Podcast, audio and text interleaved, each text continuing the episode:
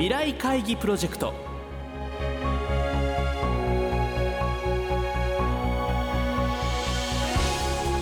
皆さんご機嫌いかがですか？ラジオ日経の山本直です。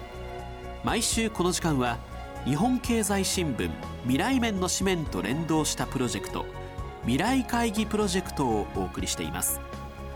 この番組では世界を変えようをキーワードに企業トップから提示される日本の未来に向けたさまざまな課題について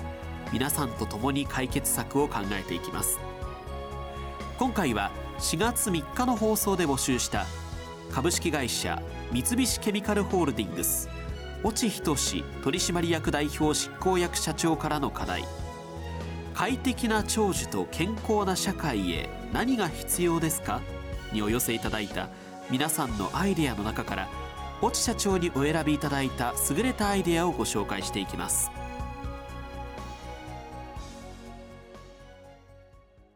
まず最初にご紹介するのは71歳柳田真一さんからお寄せいただいた投稿です。菜園で世代超え触れ合い。私は100平方メートル程度の家庭菜園で野菜を作っている。野菜を作ると体をよく動かす。耕す肥料を運ぶなど足腰が鍛えられ太陽も十分浴びることができる。また野菜の成長を眺めていると気持ちも穏やかになる。このように心身の健康維持増進に効果がある野菜作りを多世代で共有すればさまざまな世代に良い影響がある。子どもたちにとっては食物を育てる楽しさ大切さ命の大切さを自分で考える機会にもなる。高齢者は自身の経験知識を伝える場にもなる。壮年の世代にとっては自分の将来を考える良い時間になる。触れ合いを密にするためには規模は小さい方が良い。農地と人を確保するために企業の出番があるかもしれない。健康社会の種まきになる。続いては38歳歯科医木本洋介さんからの投稿です。歯にセンサー体調を把握。天気予報アプリでは数分後の天候の状態を知ることができる。リアルタイムで自分の心身の状態を把握できるようになれば健康で快適な生活に一歩近づく口の中の状態から得られる情報は多い。唾液微量の血液歯に加わる筋圧頭部の傾斜度などを測定するセンサーを歯の表面に接着する。供給電力は圧力で生み出し情報は Wi-Fi で転送できれば理想だが場合によっては充電と情報転送を兼ねた歯ブラシを用いてもよい。歯に接着することに抵抗がある人は情報が装着時限定にはなるがマウスピース型を用いれば給電も転送も簡単になる。万が一の徘徊時や災害時の身元不明の際にも歯は最後まで残る可能性が高い。もちろん管理型社会への議論を深める必要があるのは言うまでもない。最後にご紹介するのは海洋学園海洋中等教育学校中学2年吉田愛さんからいただいた投稿です。AI が新たな知恵を生む。快適な長寿と健康な社会を実現するために必要なものは AI 人工知能などの技術的なテクノロジーであると思う。まず正確な健康管理が可能になる。今の時代体重計が Wi-Fi に接続されていることが当たり前になっている。それを利用してスマートフォンが歩数計や献立表の役割をし栄養成分を計算して正確なデータを出すことが可能だ。今後の健康な体を維持するための計画も立ててくれる。人工知能が人の健康データを分析することで新しい考え方や手段を見出すことができる。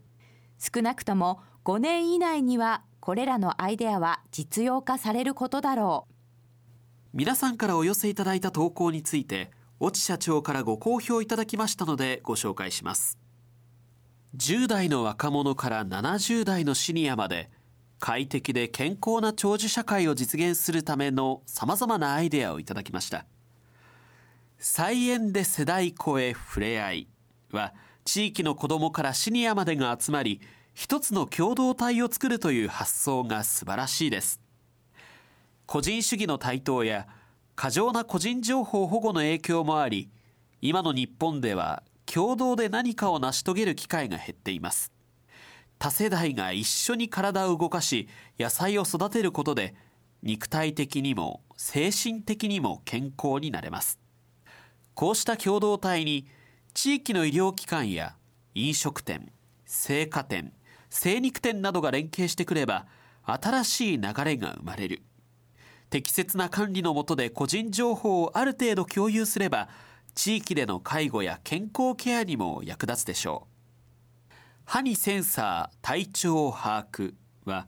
航空に着目したのが面白いです。人は毎日食べて生きていますから口や歯は腸と並ぶ健康維持のための重要な情報拠点になります。何を食べているのかどんな食べ方噛み方をしているのかこうした情報を IT 情報技術を活用して分析し各自に最適な食生活を提言できたらいいですね。AI が新たな知恵を生むは実用性の高いアイデアです。スマートフォンなどを活用して健康な生活ができるように自分の体を自分で管理する。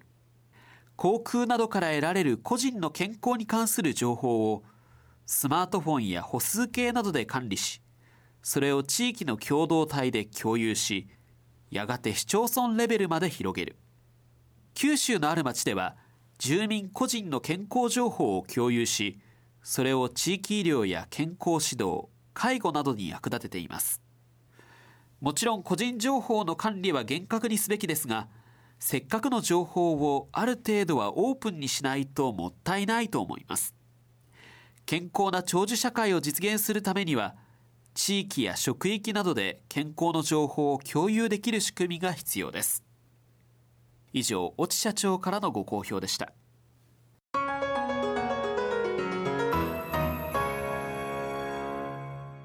今回番組では3人の方の投稿をご紹介させていただきましたがこの他にも皆さんからはたくさんのアイデアをご投稿いただきました。ありがとうございました。ご紹介させていただいた3人の投稿に加えこの他の優れた投稿は日本経済新聞電子版未来面のサイトにも掲載されていますので合わせてご覧ください。また番組はラジオ日経番組特設ウェブサイトからオンデマンドおよびポッドキャストでいつでも繰り返しお聞きいただくことができます。ラジオ日経ウェブサイトトップページにある番組一覧のカルチャーというタブから未来会議プロジェクトのページにアクセスしてください。